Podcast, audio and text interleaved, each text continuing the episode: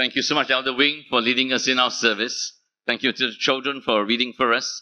And indeed, there was a small effort. I was thinking, we haven't met the youth, we haven't met the children for a long time, about two years now. Good idea to just get different parts of the body of Christ to be doing so. And I think I know who the children are, if you want to know. They are future pastors. The way they speak is so good, right? Never mind. houses, homes, and the meaning of houses and our homes. I was I visited a man's house overseas once, and uh, the moment you walk in, it would hit you that his house is totally extraordinary, out of the blue. He was a Coca Cola fan, and so you can guess the furniture of his house was shaped like Coca Cola bottles. The sofa covers, the cushion covers were all with Coca Cola prints, and his whole house was adorned with his collection of Coke bottles and Coke cans through the years. You walk into his washroom, the toilets, and there's a Coca Cola shaped sink, and unbelievably, you walk into the toilet, and there is a, a Coca Cola shaped toilet bowl. Imagine sitting on that. You enter and depart that house, and you could say, This man is totally obsessed. This man is totally caught up with Coca Cola. They say one of the most photographed houses in the world is called the Pole House in Victoria. And if you don't Google it now, later, it's built beside the beach on a very slender tower. And on top of this tower is a squarish, a squarish uh, house, right? All four sides glass. You enter into this house, and what hits you? What's the message that hits you? This person loves views and especially views of the sea. And so you can't mistake that as one of the most iconic houses of the world. And this one was featured in Amazing Homes in Latin America, I think, where in an effort to build sustainable homes, he built his entire house of rusted metal.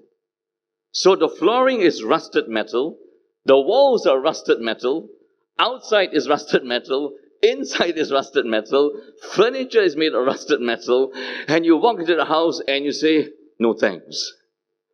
Imagine it's so cold, it makes a beautiful statement of sustainability, a beautiful statement of environmental friendliness, but it screams, This house, this is a house. It could be a showroom, but it's not a home. Contrast this to Tay Hui Ling and her husband, Calvin. How many children do they have?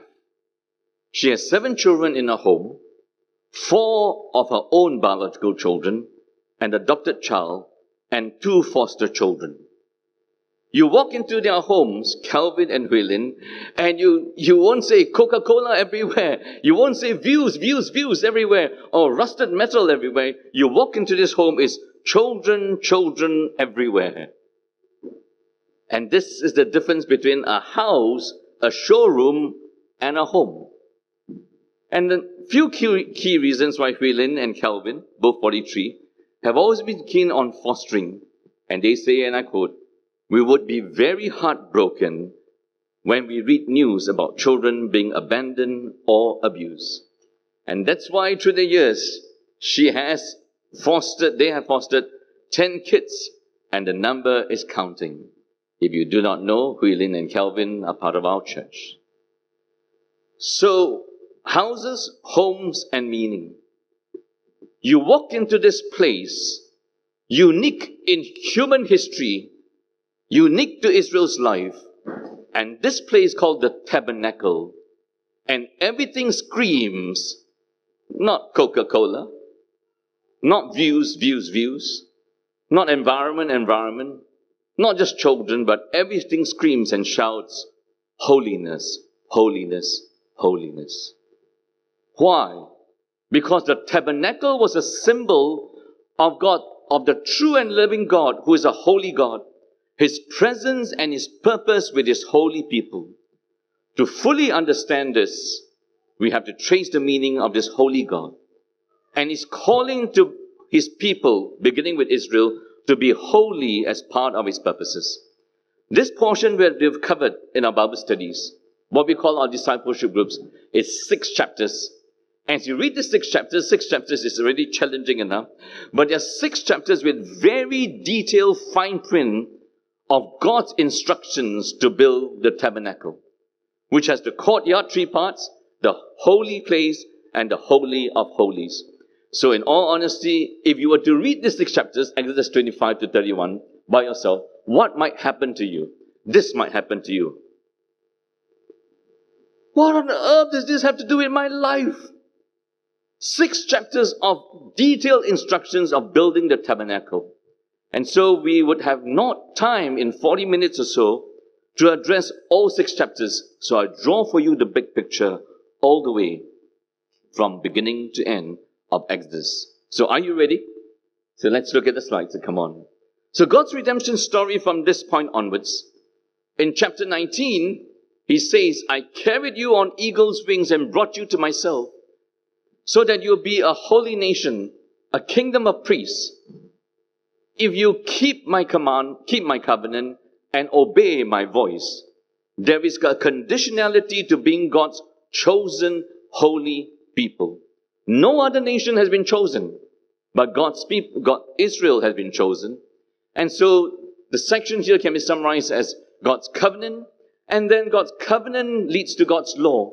So they are grace to obey the law. They do not keep the law to be grace, to earn grace with God. Very important. And then do you remember in Exodus 24?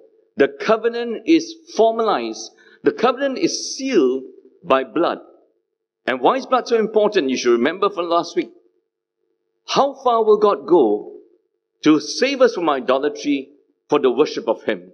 He will go as far as shedding blood on your behalf so that you do not suffer and I do not suffer the holiness and the wrath of God for being proud sinners and foolish sinners against Him. And so that was displayed in Israel's life. And from this portion onwards that we are dealing with today, it's God's tabernacle instructions. Exodus 25. This is what it means to be graced by God, to be covenant people. This is what it means to keep the law, not to earn His grace, but because you've been graced to be holy. No other nation has this honor and privilege. The presence of God, the purposes of God. You know what that means? That means if you live with the presence of God and the purpose of God, you do not wake up each day and say, Why am I here? You do not wake up as a teenager and say, Should I slash myself? You do not wake up today and contemplate suicide ideation. You wake up today and say, There is a God, and this God made me in his image. And we turn against this God, and this God reach out to redeem us. That's the beauty of this. if there is no God, why wake up? Let alone ask why live for another day. And so the privilege and the honor of God's presence and taking part in His purposes. Exodus can be understood in two halves. If we back away our lenses and say, okay, I understand this portion. I understand this portion all the way to chapter 31 at least. But what's the big picture of the whole book of Exodus? The two parts in Exodus is actually this. But I will be with you, and this shall be a sign for you that I've sent you, whom you have brought to when you have brought the people out of Egypt, you shall serve God on this mountain.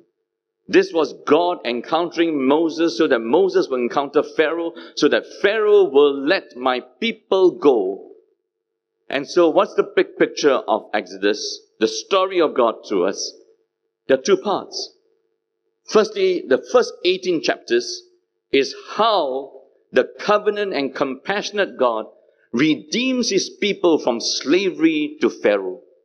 Pharaoh is the symbol, the representation of a man made world and man made empires, where our isms from communism to, to capitalism today, we think we will make a utopian world without God, a paradise without God. And we find our identity in the politics, in the economics, in the education, in the worldviews of this world. Egypt controlled the world at that time. Pharaoh was to be feared, and all the gods of Pharaoh was to be feared. All his fertility gods, all his prosperity gods was to be feared. And who was Israel? A bunch of slaves, a bunch of losers who so happened to have a God. And when Moses goes to Pharaoh and says to Pharaoh, God says, let my people go, Pharaoh basically says to him, should I listen to the God of losers?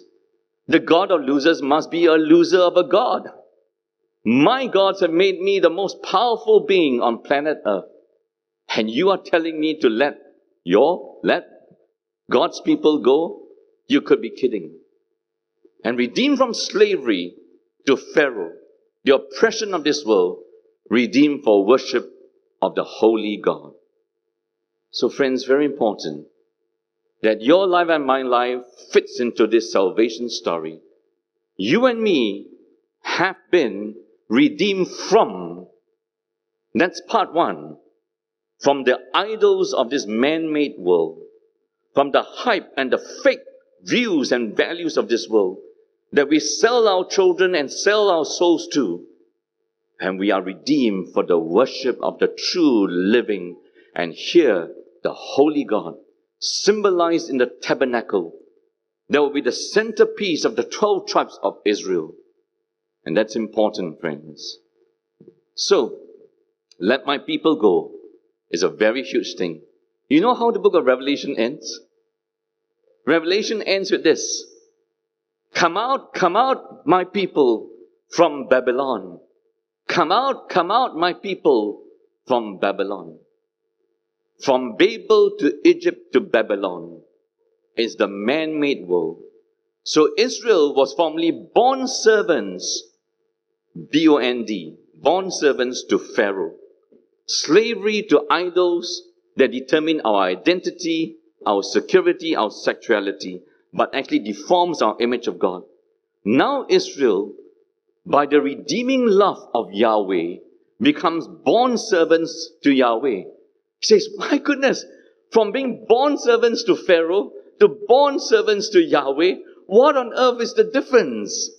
And here's a tagline from my lecturer in his book, The Faith of Israel. By being born servants to Yahweh, born servants to God, comes true freedom. Freedom is when you live your life in sweet surrender and in slavery to God. That's freedom. Freedom is one of the Western world's icons. The freedom to choose your identity, the freedom to choose your sexuality.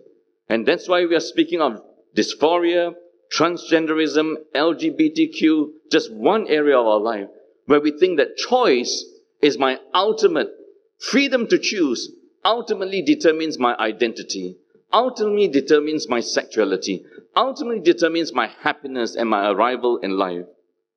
Freedom of choice is actually idolatry. I was speaking to this girl who just graduated from a good liberal arts university in America, liberal arts college in America. And she was sharing her story. She she really was looking forward to it and the, the, freedom from being away from parents, the freedom from being away from a very restricted, controlled democracy called Singapore. Did I just say that? controlled democracy of, of Singapore. And she bought into it and she had, fell in love and um, had a boyfriend, and the boyfriend dumped her. And as she shared about the boyfriend who dumped her in this liberal college, there was the choking and there was the tearing. You just have to read in between the lines of how deep their relationship was. And I had to lean over and say to her, It's okay. God understands. We all have a vulnerability to buy into the isms of this world. You may not believe it, but Pastor Chris was once young. And I also bought into that world. It's okay. It's all right. There is a new beginning. Redeemed from, redeemed for redeemed from our own worlds of happiness, our own worlds of identity and sexuality and destiny arrival. When I have this person, I will have made it. I will be complete. It's a lie. That's why being born servants to Yahweh in Israel's experience would be freedom for Israel. Freedom no longer to a man and man made empires, but freedom to God who made men and women in his image. And to him we must all bow. So I want to ask you as a first application which direction are you traveling? Are you traveling from bondage to the hype and the fake news of this world, the bright lights of our man made world, the bright lights of modernism and postmodernism, the bright lights of the, the freedom icons and idols of this world, the, the choice that we have.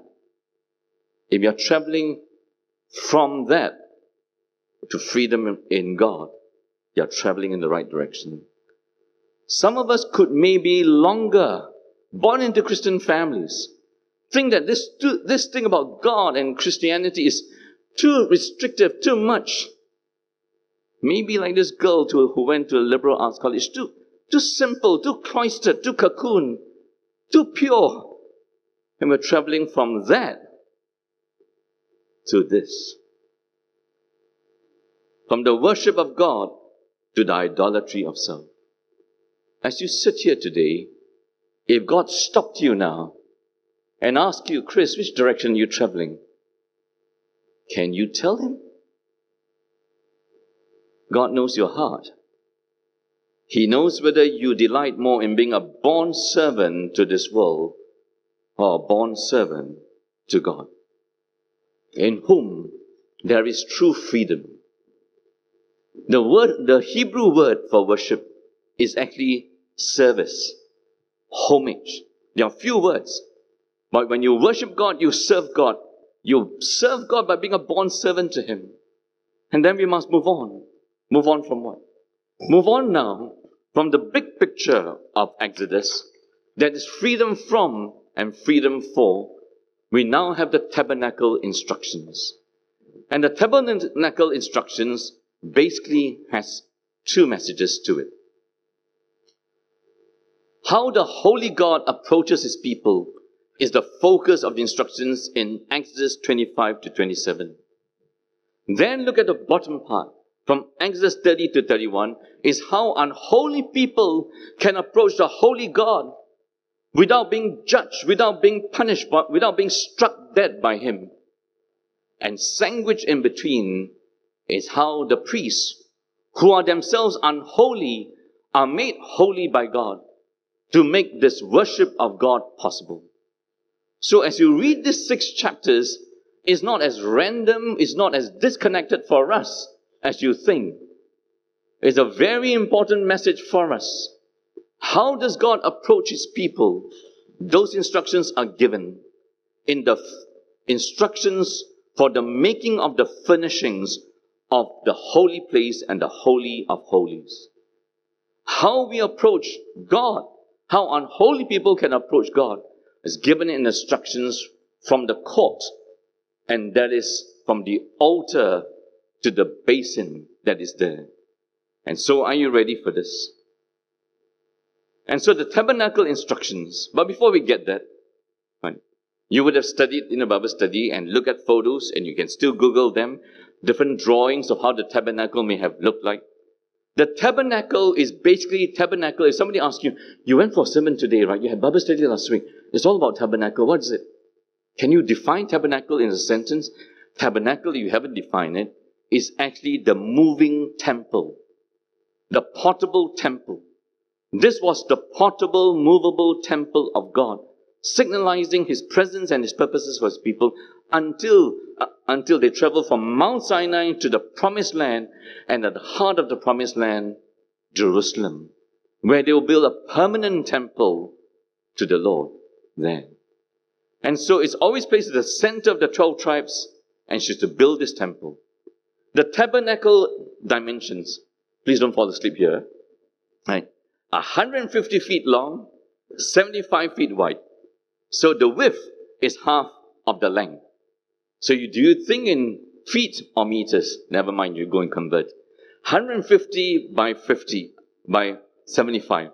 Total size is about 11,250 square feet, the tabernacle. How big is that? That's about the size of ARPC at 25 Adam Road. which is about 15,000 square feet, from the fence right up to the end. So imagine the tabernacle is roughly that size, right? So what do you see? The entrance, it has, the tabernacle has a curtain fence, a fence made of curtains, right? It's held together, this fence around the perimeter is held together by 60 pillars. And the 60 pillars are made of bronze with a silver cap at the top with, to hold the, the curtains together as they are strung together. The entrance to the courtyard is 30 feet wide. 30 feet wide. Right? And the entrance to the courtyard is 30 feet wide. And it has colors of blue, of purple, and scarlet. Let me mention the colors again. How many of you like blue? A few. How many of you like purple? Fewer still. How many of you like scarlet? Do you know what it is? I'm told the colors of purple, right, blue, purple, and scarlet are the colors of gods and the colors of royalty. The colors of divinity and the colors of royalty. The colors of God, Yahweh as God, and the colors of God, Yahweh as King. More about that later. So as Israel enters to worship God, right, this is what she must know. She's entering the presence of the holy, holy, holy God. So what do we learn? The centerpiece of the of this holy of holies is the ark of the covenant, the ark of testimony, where do we put the Ten Commandments? And then here at the ark, it had what we call on top a mercy seat. So the ark had two functions. It was both a container of God's law, and it was also the seat, the throne of God as king. And it was guarded by two cherubim. And you read cherubim, the first time you met it was in Genesis, met them was in Genesis chapter 3. And when you read the rest of the Bible, cherubim are angelic beings guarding the presence of God and circling the throne of God. You read that from Genesis to Revelation again and again. So the Ark of the Covenant functioned as a container of God's word, God's law, and a seat of his throne. You pull that together with the color of the fence the curtain fence. You pull that together for the curtain entrance. And when Israel enters, they enter to worship. If the ark contained the law of God and the seat is the rule of God, they enter to worship to be ruled by God by obeying His word. You want to write that down as the definition of worship? Worship is you responding to the rightful rule over your life. So when Israel entered the tabernacle, the ark was a symbol of, I now enter and remember that I'm actually entering to listen to God and His word rule my life. Ten commandments, how to love God with all your heart and mind and soul. The rest of it, how to love your neighbor. And then the fine print is if this happens to your neighbor, if your happen, your neighbor does this to you, then you must do this. That's what it means to worship God. You keep his covenant, you hear his voice. And so the furnishings here in the innermost place symbolize the presence and the rightful rule of God over them. And then in the holy place, the three furnishings are the bread of presence, God among his people, the 12 tribes. The lampstand, God's word, God's light into their lives and through them to the world, and the altar of incense. Pleasing to God? Not so clear. Some people think that the altar of incense, incense, is to hide the presence of the priest before he enters into the Holy of Holies. So is it an aroma to God by the time they finish their sacrifices, or is it to shield the priest one last time before he enters? And by the time he enters, he's totally cleansed by the blood. The meanings are there for us to explore. but it's undeniable. Even the metals that are used, bronze, sil- bronze from the court, silver, and finally gold for anything within the holy place and the holy of holies, tells you approach the holy God with care. You're approaching the presence of the most important VIP in the world. As you approach the most important VIP of the world, please know that you have to be fitted out. You have to make eligible and appropriate to enter into his presence. If you ever, how many of you have been invited to a palace? You haven't? I pity you. I've been to many palaces. Ah, I haven't, of course. Right? You just watch them approach the Thai king. That no part of your body must be above him. So you crawl all the way, literally, into his presence. And that's before a mere man. And now the present Thai king is one that the people know that his life is full of scandal. Sexual scandal, financial scandal. If I said this and this sermon was played in Thailand, I will never be able to go back to Thailand for a holiday. Why bow like that before mere men? That's bowing before Pharaoh. You bow like that, you enter in the presence of the holy and the perfect God. And so the tabernacle is how God approaches us. How God approaches us, He consents, not condescends, that He who could, He who could fill the whole universe, and the universe would not be big enough for the person and the presence of God and His holiness fills everything. He consents for a symbol of His presence to be there in this 11,000 square feet. In there, in that place where He will speak firstly to Moses. And then in Israel's history, the priests enter the Holy of Holies once a year with something chained to their ankle. And if they are not holy before God, they'll be struck dead and they have to be pulled out because if the high priest doesn't make it, nobody in Israel's life is going to make it. So approach, not with care, but approach with reverence. It's very, very important. And then the priesthood. The priesthood. The important things about the priesthood. There's a very strange thing as you read this about the priesthood. What is it that we read? You should take the other ram and Aaron and his son shall lay their hands on the head of the ram. You shall kill the ram and take part of his blood and put it on the tip of the right ear of Aaron and the tips and the tips of the right ears of his sons. And if you Aaron and his sons, you say, Oh, yuck. And on the thumbs of the right hands and on the great toes of the right feet, and throw the rest of the blood against the side of the altar. So it's not just that the furnishings had to be splattered with blood for cleansing and to be made right. But the priest offering this. And you look at that, why ear, why hands, why feet? And one commentator suggested this. Why ear? Why hands? And maybe the priest, as representative of the people, mercifully, graciously called into God's presence in the tabernacle. He is to represent this is what it means to be holy. You are to have consecrated ears to listen to God's voice above all the other voices of this world.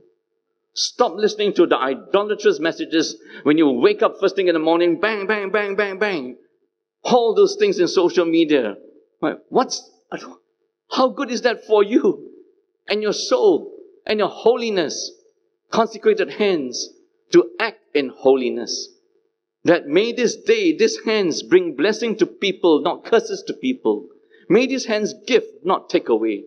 And consecrated feet to take you to places you should go and to turn you away from places you should not go to. Could this be the meaning? That the priests are to represent the people. This is what it means to be in relationship with a holy God. If there is some truth here, friends, then you and me need to ask ourselves this is our 24 7 worship. What on earth have you been listening to the whole week? If somebody pulls out your phone and see how many hours, and not just the hours, you could have, mine is all five hours Bible study. Will my phone actually say that? That almost every website I go to is a Christian website giving me solid gospel input about God and what it means to evangelize about God and what it means to disciple people about God and what it means to grow in sanctification, of how to be a better pastor. What about you? If God was to ask you for your phone and He tracks your time, what is it you have listened to? What is it you have watched that has helped you deepen your love for God, deepen your devotion to God, deepen in you being consumed by God, caught up by God, not consumed by this world and tripped up by this world. Three things about the priests if you read these instructions in chapter 29, Exodus 29. Three things. They are washed by blood, they are clothed, and then they are anointed. The priests themselves have to be washed. And then their clothing is totally defined. You do not enter with simply suka suka shorts and t-shirt, just enter. No, friends. You have to enter as if you are meeting royalty and divinity. From the curtains, curtain fence, right up to you're entering to meet royalty and divinity, ultimately in Yahweh the person of Yahweh. And unless God anoints you, you would have no chance to send as a priest Aaron and his sons. The New Testament picks up on these three things. Washed by the blood of Christ. 1 Corinthians chapter 6 verse 11. Hebrews 10 verse 22. Clothed. Now we are clothed in righteousness, not in our own works. Romans 4 verse 3 to 6. 1 Corinthians chapter 1, 2 Corinthians chapter 2, Colossians chapter 3. Put on your new clothing in Christ, which are the virtues and anointed. We just read from 1 Peter. We are now called the holy people of God, a holy nation. And so we must, we must, as the people who ultimately are cleansed by the blood of Jesus, understand this what it means. What it means. There's a very strange thing here called this sense. So as they walk in, there's the altar of incense, and in chapter 30, there's a census tax, and then there's a bronze basin. No time to cover all, but what struck me was this why is this this census tax? And what's this census tax about? The Lord said to Moses, When you take a census of the people of Israel, then each shall give a ransom for his life to the Lord.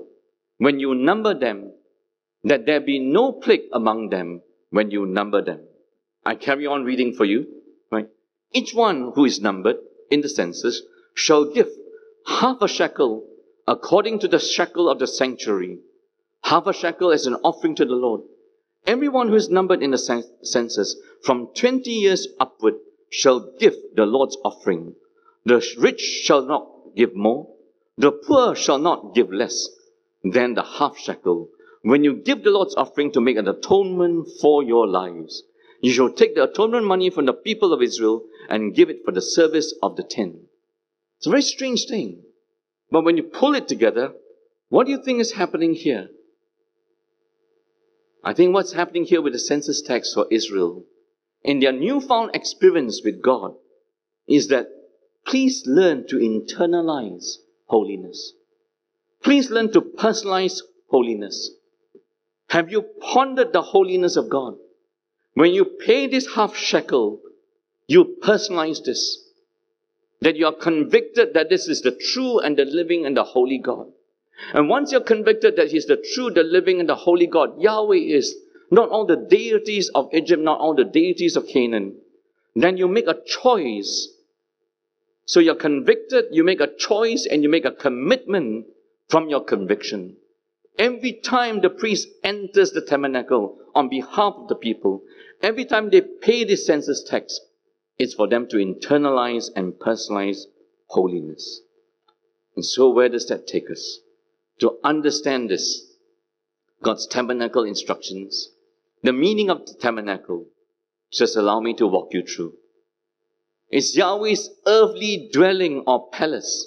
The Hebrew word actually can connote that the tabernacle is God's chosen earthly palace. Yahweh is enthroned there in the midst of his people, the 12 tribes. And it symbolizes two things about God His holiness, right?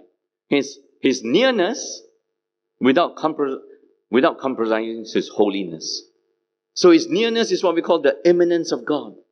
And the only reason God can, the holy God can draw you near is not because, hey, nobody, nobody entered his kingdom. Nobody came out. God opened a business called the kingdom of God and he opened it by the tabernacle, but nobody came in. So he dropped his standards lah. So everybody could come in. No, friends. The nearness of God, the intimacy of God is offered to you and me, not by the dilution of God's holiness, not by the corruption of God's justice. The nearness of God is offered to you and me because of the mercy of God, because of the grace of God. But the mercy of God never cancels the holiness of God, which must necessarily keep you apart from God. So that's why last week I said to you that this relationship with God is the most dangerous relationship. God's holiness is a threat to you. You and I, in our sin, in our rebellion, in our stubbornness, in our sin, are an offense to God. And the twain shall never meet. So here in the tabernacle, God dwelling with his unholy people made holy through a sacrificial system, through a tabernacle system, which will become the temple system, is where you see both the nearness of God and then the transcendence, the holiness of God. And why is this important? If you come with me in your Bibles to Hebrews chapter 3, if you come with me in your Bibles to Hebrews chapter 3, and you might read this. You would read this. And Hebrews chapter 3, what does it say? Are you there with me? I'm going to be reading here. Hebrews chapter 3. I'm going to pick it up from verse, uh, Hebrews chapter 3. I'm going to pick it up from verse 15. For we do not have a high priest who is unable to sympathize with our weaknesses, but we have one who has been tempted in every way yet without sin. Let us then approach the throne of grace. Let us then approach the throne of grace. Can you fill in the words with me, for me? Let us then approach the throne of grace with confidence so that we may receive mercy and find grace to help us in our time of need. Pull the things together from the Old to the New Testament. The Old Testament was a very paradoxical invitation. Israel come and know me. Israel, come and worship me. Israel, come and fellowship with me. But God's invitation everywhere, no entry, no entry, no entry. It's a little bit like if COVID 19 rules are relaxed because the situation is better, right? And Elder Wing says, Chris, we have not had a meal together. Can you and Mona please come and have a meal together? And I'm looking forward to that, aren't you? Just to host people again in our homes without fear, without favor. And he invites me, Wing, to his home. And then he gives me the address. By the time I arrive at his HDB block in Yishun, he puts there from the car park, no entry. The lift, no entry. Outside his house, no entry. That's what happened to Israel. I invite you, Yahweh invites you into his holy presence, but do not enter, do not enter, do not enter. So you're invited, but not welcome. You're invited, you're welcome. But never forget who you are approaching the Holy God. The Holy God. And so, what does that mean? What does that mean for us? We can approach God freely, but you mustn't ever approach God carelessly. You must never approach God recklessly. You must never approach God irreverently. You must never approach God nominally. You must never approach God half heartedly. You approach God boldly, but you do not approach God brazenly and proudly. There's a very huge difference, my friends. I just want to tease out those words to you. All the way from the theology of the temple then to the theology of the temple in Hebrews chapter 3 for us. Yes, we are invited to enter into God's presence with confidence. Please take notice with confidence in Christ and through Christ is not to enter with arrogance, with presumption. Thinking that you are born into a Christian family, I can enter. Thinking that I serve as a musician here and I've led 10,000 songs, I've got 10,000 reasons to enter. Thinking that I've been elder or deacon or Bible study leader, thinking that you enter carelessly. You enter recklessly. You enter presumptuously. That any of those things, I was a BB captain once. I was actually BB chaplain once. You enter for all, you try to enter all those reasons, you are not entering. I want to ask of myself and ask of you carelessly. You might begin carelessly, recklessly. As God's people, remember we enter, the tablets are there. I enter to worship God. I worship God by obeying His word. I enter now through Jesus to listen to the Lord Jesus speak into my life. Over the past week, have you listened to Jesus speak to your life? You haven't opened the Bible the whole week. You have become careless with God's word. You haven't prayed to God the whole week. You don't feel any worse for it. You become slightly careless. Before long, you have missed services. Even now, it's totally available, own time, own target. You don't even have to make the effort to come to ALPC at Adam and ALPC at Bishan and future ALPC at Tengah. We can just do all things virtual. And even that you drag your feet, and even that you scrub. Maybe you're a bit careless. Maybe you're a bit reckless. And once you stay away from Christian fellowship, it won't be long before Satan traps you. You are as far away from God as you could never imagine. Enter freely does not mean enter carelessly. You got that? So, when was the last time you reflected on how not to sin against God? When was the last time you reflected on how not to provoke God to anger for the sins of thought and word and deed? When was the last time you pondered deeply, reflected deeply in your life to avoid God's rightful wrath against you. When was the last time? When was the last time you pondered how to please God with my heart, with my thoughts and my words and my deeds? Uh, when was the last time you thought of how to love Him, of how to love your husband and wife without judgmentalism, how to raise your children without stereotyping them and saying it's the end for you? When was the last time you pondered this. There we enter without soul searching confession. And there we enter without heartfelt repentance. Too many of us now have our devotion time and quiet time just suka suka la, on sofa, on bed. You need to get right. That Jesus has done this, but it's not enter enter freely at the greatest cost of Jesus. You are now in communion with the Holy God. Israel had to understand that in her life. We, as new Israel, have a greater reason because it's not the blood of animals that was shed for us, it's the blood of the Lord Jesus Christ. So remember Huilin and Calvin?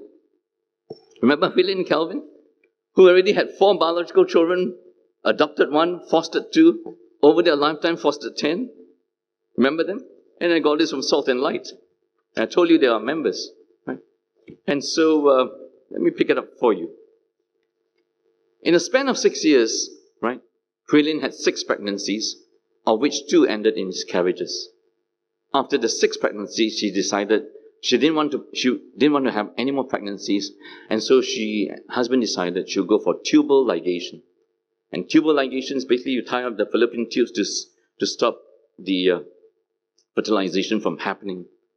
And she says, right, the next two years I was miserable. Why?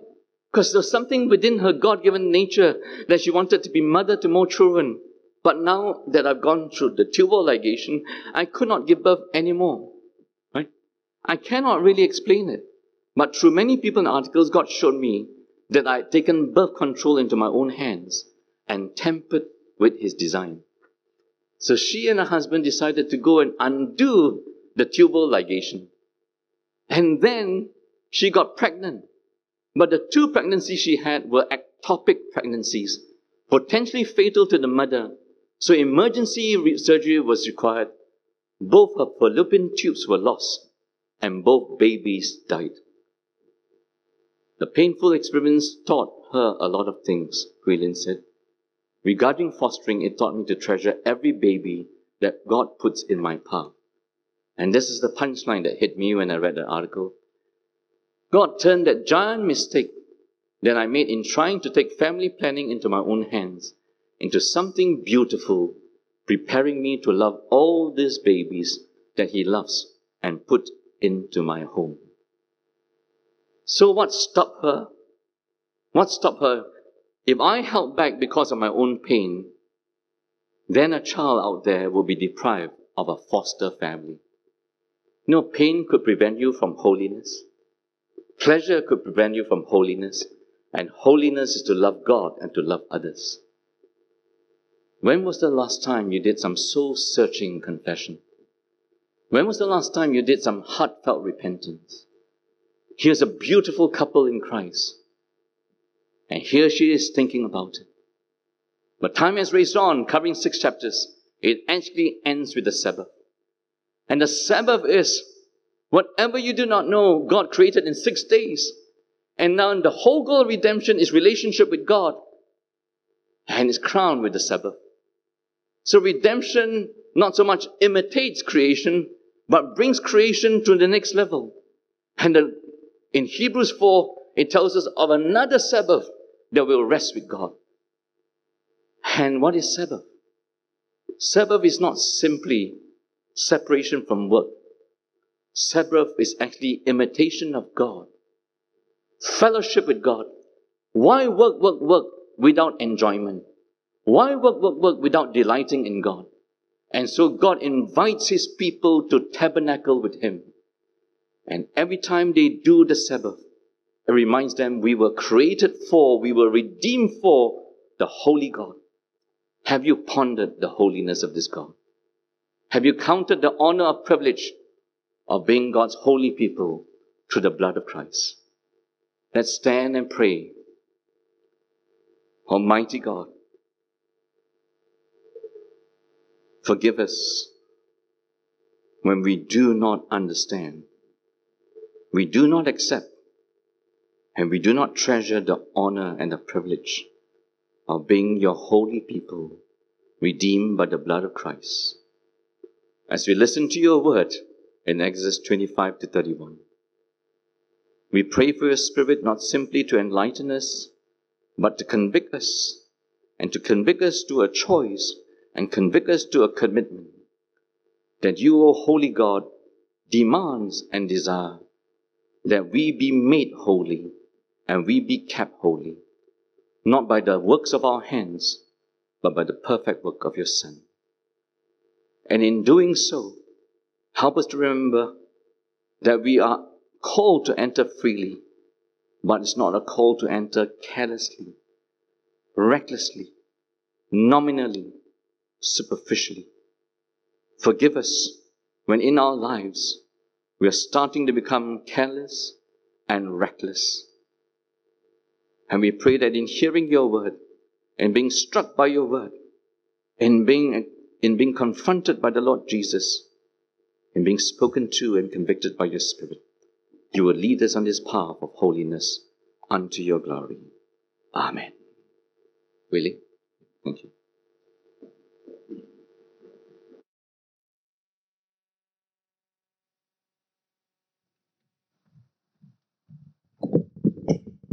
There is nothing else left to say to God but to cry out and to sing to Him, Holy, Holy, Holy.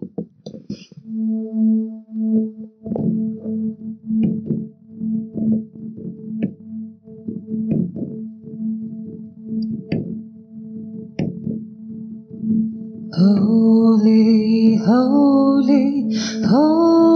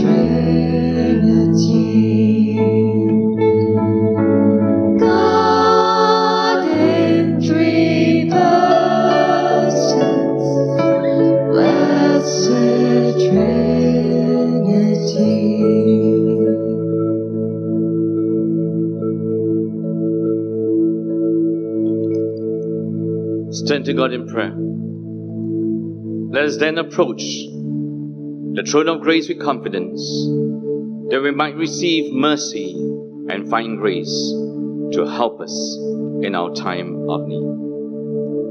Spirit of the living God, Spirit of our risen Lord, enlighten us, empower us, quicken us to the holiness of God that must lead to the holiness of our lives through Jesus Christ our Lord. For your mission, for your witness, and for your glory, Heavenly Father. Amen. Please be seated.